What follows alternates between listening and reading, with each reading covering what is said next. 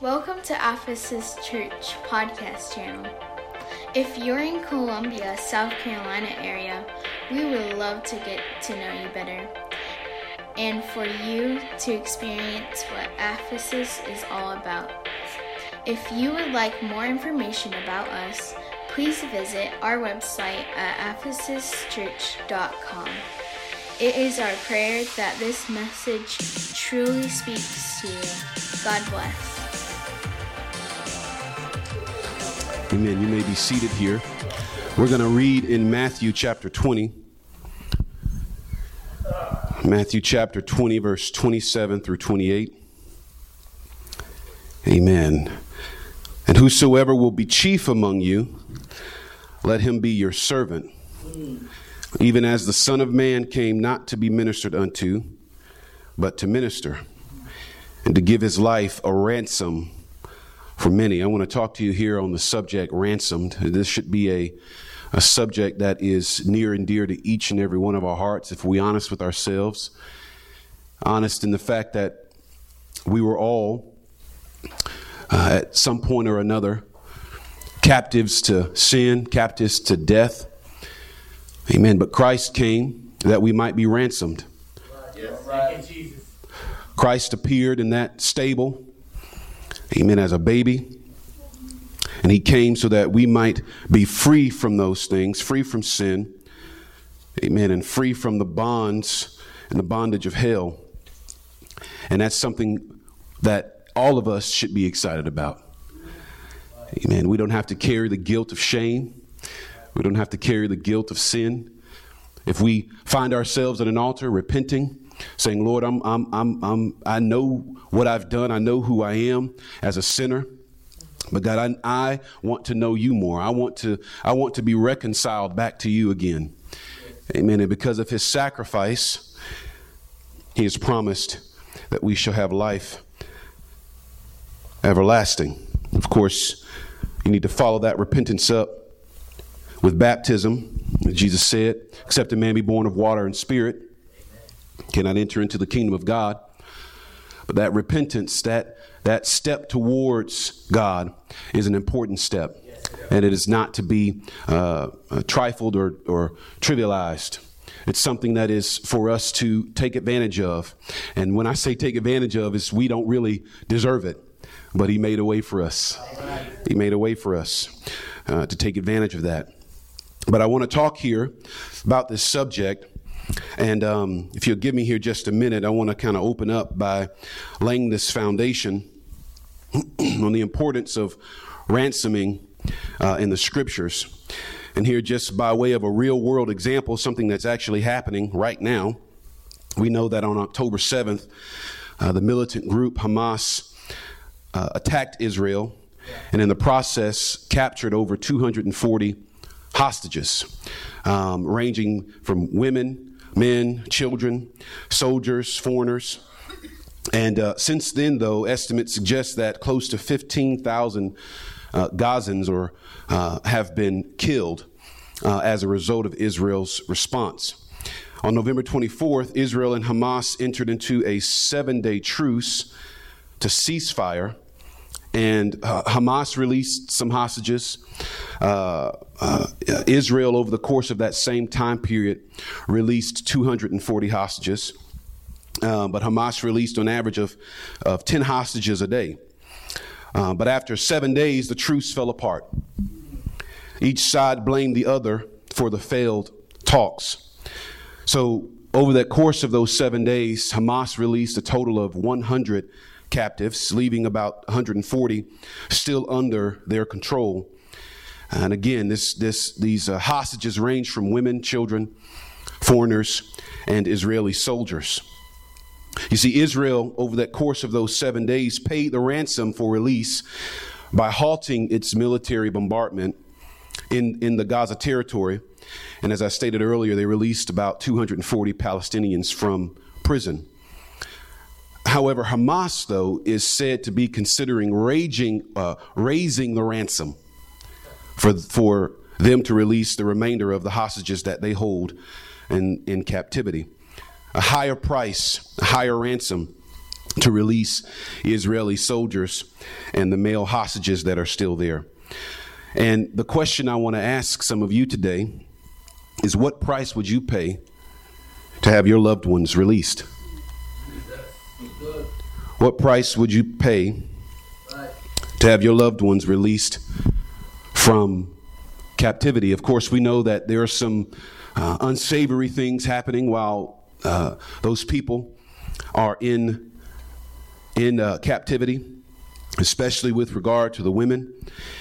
You know, but this subject of ransoming carries more weight when we understand from the biblical perspective of how important the process of ransoming is. Um, I know we, we shout and we're glad about the fact that Jesus, as we should, the fact that Jesus ransomed us from sin. But when we understand it written from the biblical perspective, of course, we know that Matthew was written, written my, my uh, opening text. Matthew wrote his gospel, the perspective of his gospel to the Jews. That's why he opened up with a big, long um, uh, genealogy of how Christ even came to be on the earth because that's important to a Jewish audience. And it's not a surprise to me that he would also then write about and, and phrase the, the text in such a way to say that Jesus Christ was ransomed for us all. Because when a Jewish person is reading that, it carries a certain weight with it carries a certain um, gusto, if you will. Historically, the Jewish people have placed great emphasis on the importance of ransoming captives. And in fact, uh, it's considered to, to ransom a captive or to pay a ransom for a captive is considered a mitzvah or a commandment, uh, a, a, religious duty, if you will, a religious duty to, to ransom those who are in captivity, to ransom a fellow Jew who, have been, who has been captive or, or, uh, or imprisoned. Captivity is viewed worse than starvation or death in the Jewish mind. Uh, one resource said that, you know, it, it's more important than charity. Because if somebody is starving, you can, you can give them food, you know. But if somebody is in captivity, they're in captivity, meaning they don't have their freedom, and they're likely starving. They're likely not being fed, not being nourished. And so it sort of it sort of ups the ante in terms of a religious duty to free those people uh, from captivity. A person who delays the fulfillment of this duty and causes an undue prolongation of his fellow Jews' imprisonment is regarded as if he has spilled the blood of the captives. That's how important it is. If you don't, as a Jewish person, if you don't take the, the steps or the means necessary to pay the ransom, to pay the debt, then it is said that you have spilled the blood of the one who is in captivity. Now, isn't that interesting? That Jesus would come and pay the ransom for us so that we don't have to face the judgment that comes along with being captive, being held captive to sin. The judgment that comes along with being held captive to death. He paid that for us. His blood was spilled on our behalf. Right. Amen. Yes.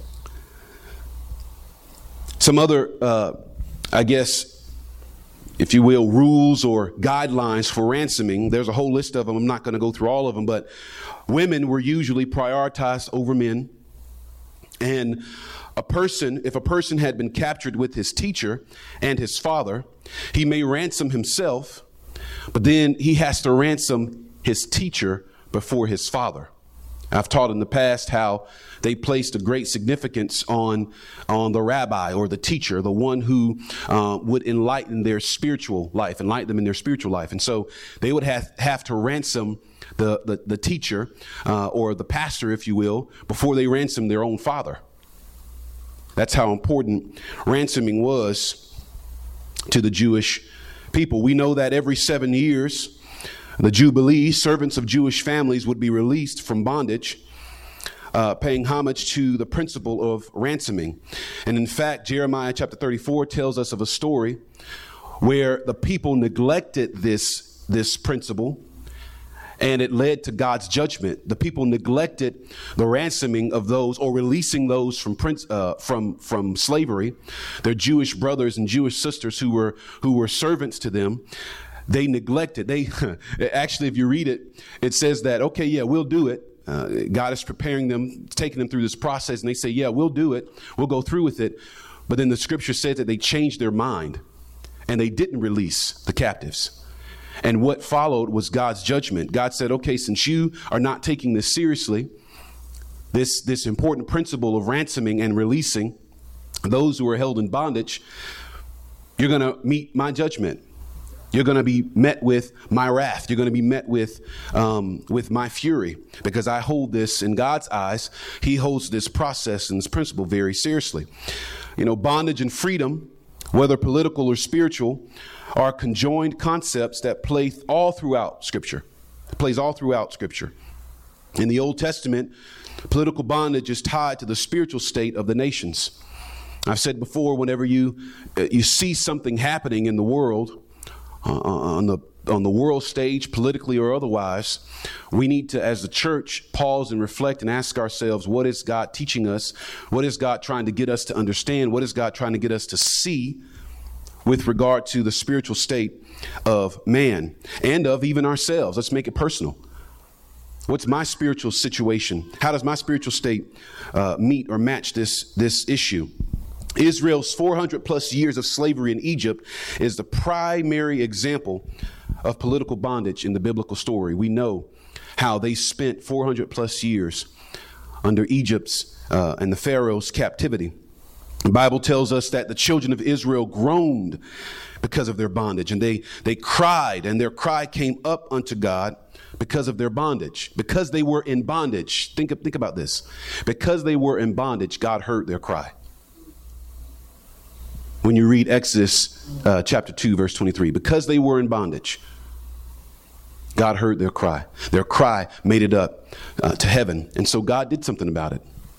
He sent them a deliverer in the form of Moses. He sent them a, a, uh, a Messiah, if you will, in the form of Moses. Now, of course, we know that Moses was just a type and shadow of Jesus Christ. But they, even still today, Jewish people place a great importance and significance on Moses and how he freed them from bondage. But it happened because God heard their cry. God saw their situation, God saw the need, and he responded. Moses would say to the Israelites, Remember the day in which you came out of Egypt. Remember it. Remember the day that you came out of the house of bondage. Yeah. Remember that day. How many of us remember the day we came out of the house of bondage? Right? Don't forget that day. That's right. That's right. That's an important day. It's a powerful day. It should cause you to say, "Man, I didn't I didn't deserve to be where I am. I didn't deserve for God to pay that much attention to me." And he did it anyway. He brought me out of the house of bondage. Deuteronomy chapter 7 Verse 7 through 8 says, The Lord did not set his love upon you, nor chose you because ye were more in number than any people. For ye were the fewest of all people. But because the Lord loved you, and because he would keep the oath which he had sworn unto your fathers, this is why the Lord hath brought you out with a mighty hand and redeemed you out of the house of bondmen from the land of Pharaoh, king of Egypt because he loved you. You thought you were special. No, it's just because he loved you. You know, from an economic standpoint, you weren't really even worth the time because, I mean, it's not like you're going to be free and have some huge, great big army and be this big nation, you know, prosperous. No, it, it, it, it, in terms of stakes and, and investment, there was really no investment from God's perspective but because he loved you. And we still have that testimony today. There's re- what's the investment for God to rescue us, to save us from our sin? What, what I mean, really, what is He really gaining? We have all to gain. We have everything to gain from this principle of ransoming, from, from God deciding to do something about the state of mankind to do something about the sin that we find ourselves in. In my opening text, we'll read that again. Jesus speaking, and whosoever will be chief among you, let him be your servant, even as the Son of Man came not to be ministered unto, but to minister and to give his life a ransom for many. You know, in studying this, I came across this, this uh, uh, what is it, fourth century concept, between the fourth and 11th century idea on how they understood early Christianity tried to reconcile the ransom principle. Uh, and there's a, there's a theory here that was promoted by Origen. Uh, many of you theologians may know who he is. Um, Origen Adamantius. That sounds like a cool name. Origen Adamantius. But before I tell you the theory and what he posited, with regard to the ransom, let me tell you a little bit about who he was. And you might understand why he would arrive at the theory that he arrived at, which, by the way, was not a biblical theory. Let me just go ahead and throw that out there. So, Origen, again, he was an early Christian theologian and scholar. He was heavily influenced by Greek philosophy, especially Gnosticism. Gnosticism was this idea that we could have a uh, uh, we would interpret the scriptures and in fact Origen really did this he interpreted the scriptures more from an allegorical perspective not literally just allegory like there's some deep meaning in, in the scriptures and oftentimes ignored the literal meaning behind the scriptures so for example he didn't believe that jesus christ went actually went into the temple and tossed the tables he didn't believe that that was actual uh, church history early church history. He believed that the tables and the, the things that were tossed and Jesus walking into, into, into the temple represented something, not that it actually happened.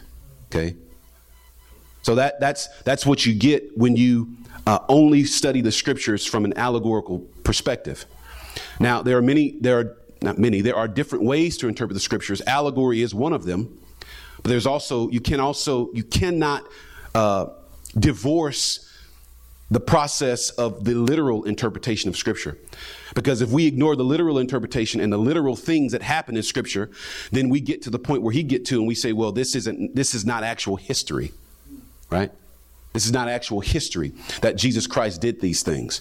Well, we can we can we can we can extrapolate that and we can say, well, Jesus didn't literally go to the cross. It's just a metaphor for something. You see, do you see the danger in that?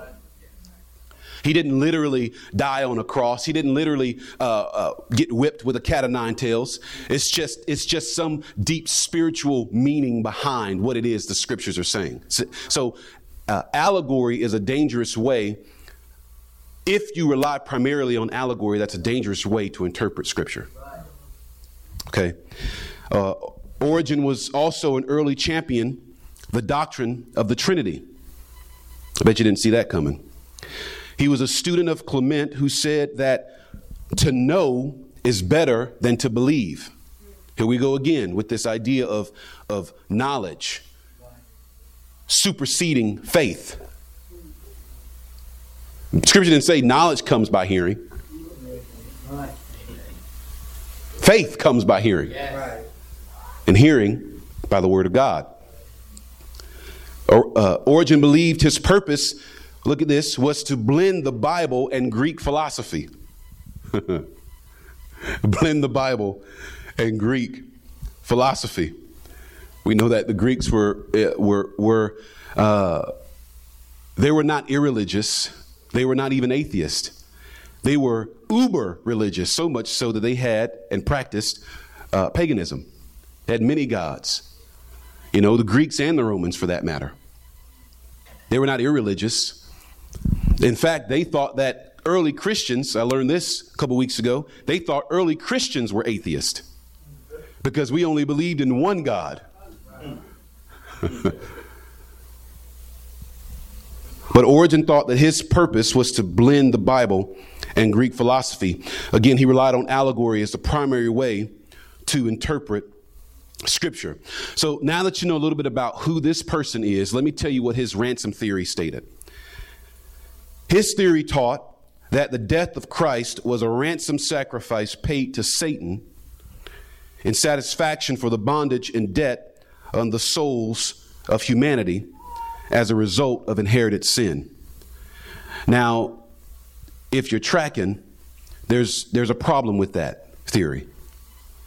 Because what it says is that Satan, Jesus Christ owed Satan for the souls that Satan had. But see, the problem is Satan never had any souls.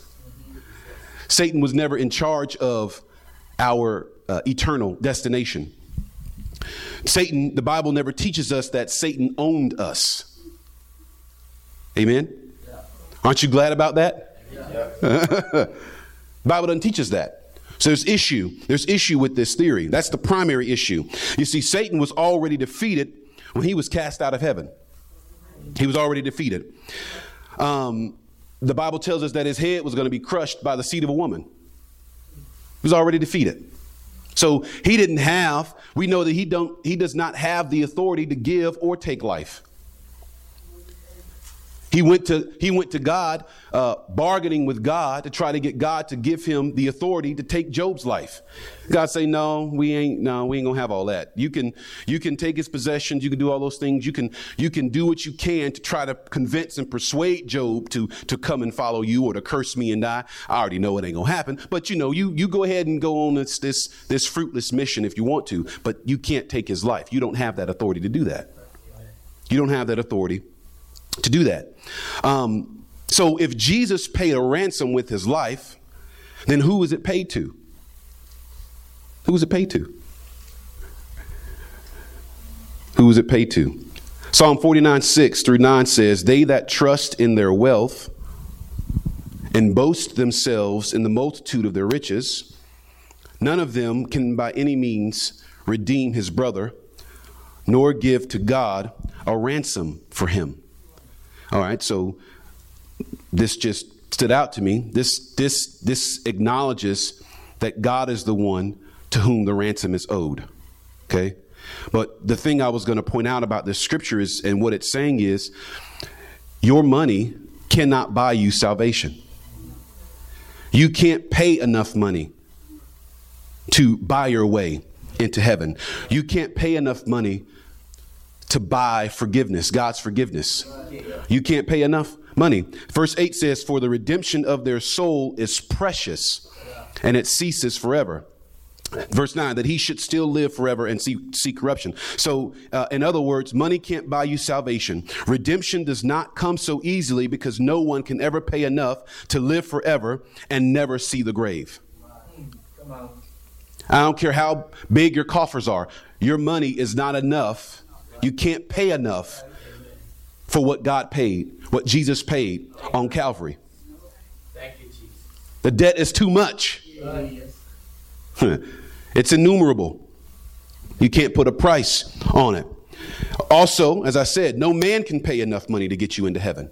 Now, we know in, uh, in early Christianity, specifically the Catholic Church, what even led to Protest, uh, uh, uh Protestants, the Protestants, what led to the Protestants was that the uh, Catholic Church did this thing called the sale of indulgences. What was that all about? They were selling, telling people lies and saying, if you pay enough to the Catholic Church, we can get your family out of heaven, uh, out of hell. We can get your family out of hell. How much are you willing to pay to get your family out of captivity? How many families were bamboozled because of that false teaching. If only they had turned to Psalm chapter 46, verse 6 through 9, they'd have said, No, you can't do that. Right. This ain't going to work. So where's the money really going? Right. But they didn't do that. Many people were led astray. That's, this is one of the reasons why uh, uh, Martin Luther left the Catholic Church, is because of the sale of indul- uh, indulgences. The sale of indulgences. This is, this is, this is prime teaching a prime example of what it actually takes for us to be ransomed, for our soul to be ransomed. It takes a life. It takes a life. Can't pay it with green. You can't pay it with good works. It takes a life. It takes a life. Um, so I ask the question again. If Satan does not have the authority to have our souls or never had the authority to take our souls or have possession of our souls. Christ did not pay ransom to Satan. If no man can afford to pay God, and I just gave you the answer, you know the answer. If no man can afford to pay God the ransom, then to whom was the ransom paid? The ransom was paid to God Himself. Only one mediator here could pay the debt that was owed to release us and to release our souls from captivity, whereas no ordinary man could pay the ransom for our souls. Jesus came as the incomparable Christ to reconcile the world unto himself. To reconcile the world unto himself. 1 Timothy chapter 2, verse 5 through 6 says, For there is one God, one mediator between God and men, the man Christ Jesus, who gave himself a ransom for all to be testified in due time. Hebrews chapter 2, verse 14 through 15.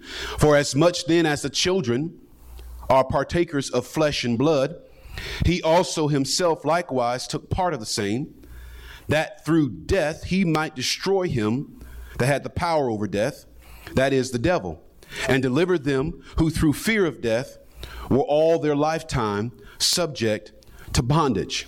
He was subject. Jesus subjected himself to, uh, to bondage. Now, again, he did not pay the ransom to Satan, he paid the ransom to himself. Now, for some, this might be a mystery. This might be a mystery, but the answer can be found in the Word. And we just read a few scriptures that talk about Jesus Christ and what he did. But look at Second Corinthians chapter 5, verse 19. To wit, that God was in Christ, reconciling the world unto himself, not imputing their trespasses against them or unto them, and hath committed unto us the word of reconciliation. Man, when we understand the fact that we have always been and belonged to God, always, we are His creation. We have always belonged to Him. The only thing Satan can do is persuade you to be in the same state that he is in. That's all he can do. Yeah. When he when he uh, deceived Eve and then persuaded Adam to eat of the, the, the tree, what he did was put them in the same state as he. Notice he, he we don't really hear anything else about Satan after that after that encounter. But what we do see is God come to this now fallen creation. Whereas sin separated us from God, it never uh, it never led to us not belonging to God. My wife gave me this this uh, analogy.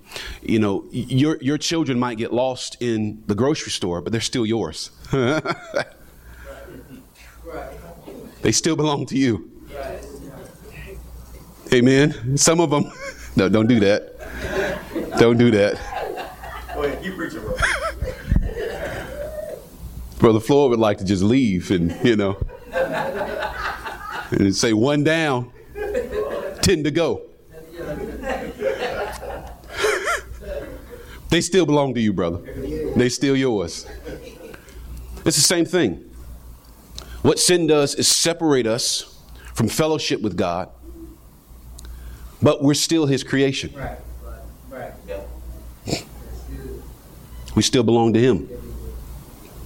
What He invites us to do through His uh, uh, His blood shed on the cross, He invites us to be reconciled back to Him to be back in to fellowship uh, with him. Now, I've told you guys this before. 1 Corinthians chapter 15 is my favorite chapter in the entire Bible. Uh, I listen to it often as I'm going to sleep at night because it holds the key to all of this mystery on why Jesus did what he did and how he did what he did. We're going to read a few verses. 1 Corinthians chapter 15 verse 51 through 58 Behold, I show you a mystery. We shall not all sleep, but we shall all be changed. In a moment, in the twinkling of an eye, at the last trump, for the trumpet shall sound, and the dead shall be raised incorruptible, and we shall be changed. For this corruptible must put on incorruption, and this mortal must put on immortality. So when this corruptible shall have put on incorruption, and this mortal shall have put on immortality, then shall be brought to pass the saying that is written Death is swallowed up in victory. O death, where is thy sting? O grave, where is your victory? The sting of death is sin, and the strength of sin is the law. But thanks be to God, which gives us the victory through our Lord Jesus Christ.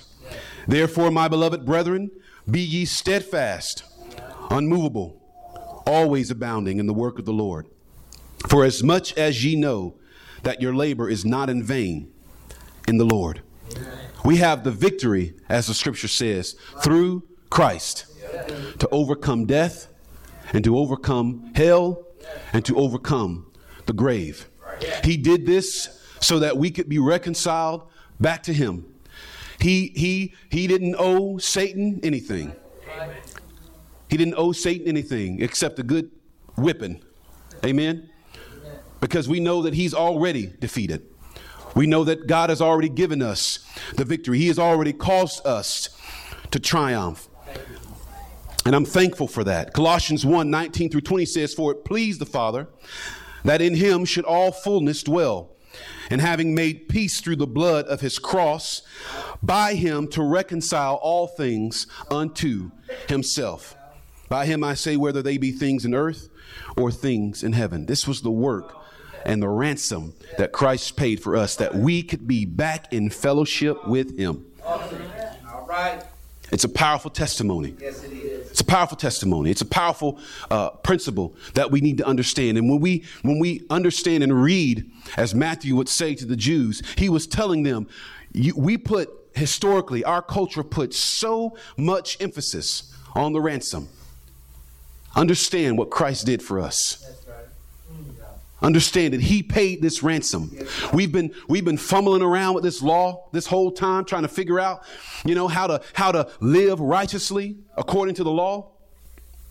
The Bible even says that the law is death. Come on. the law is death. Yes, it is. It's just a, a, a, a, a temporary stay, a rollback, if you will, an impasse between God and man. But we needed a mediator right. yes. Hmm. to step in and say, I'll pay it. We know God can't die, but He put on flesh that the flesh could die. And He did that.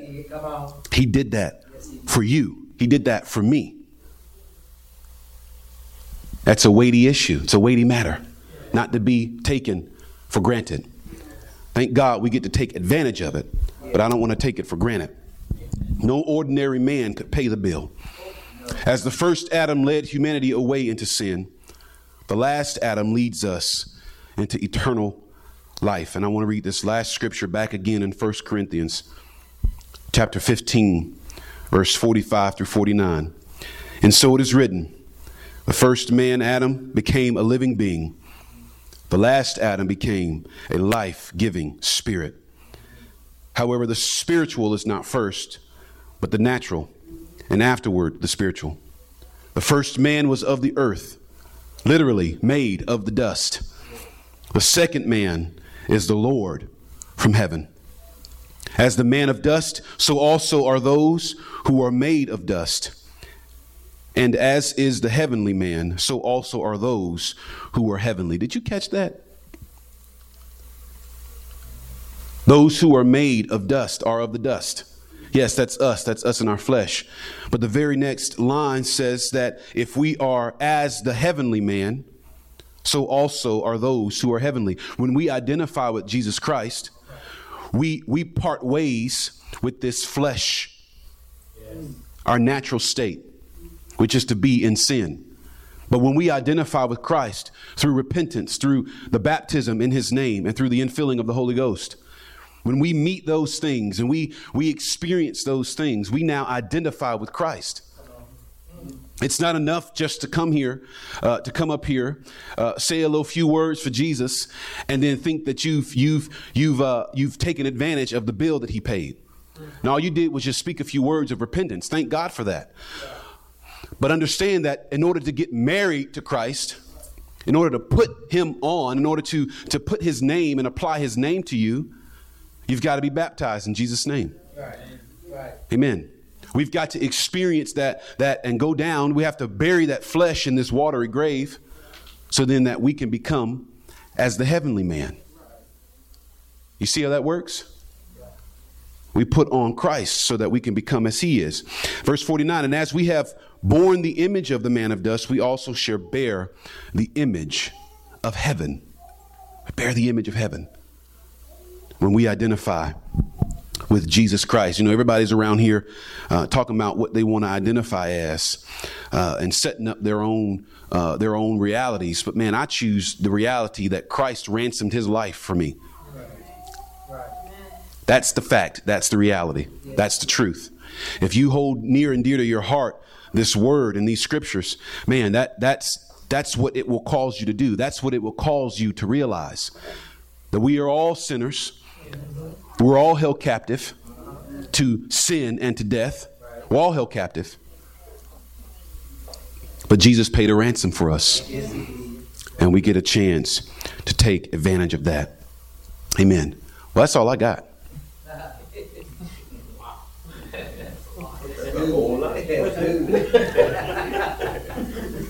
Amen. Anybody glad about that? That fact. Come on. Amen. Saints used to sing that song. Jesus paid it all. All to him I owe. Sin had left a crimson stain. He washed it white as snow. Who knows that song? We got a few minutes. Let's stand up and sing it. Jesus paid it all.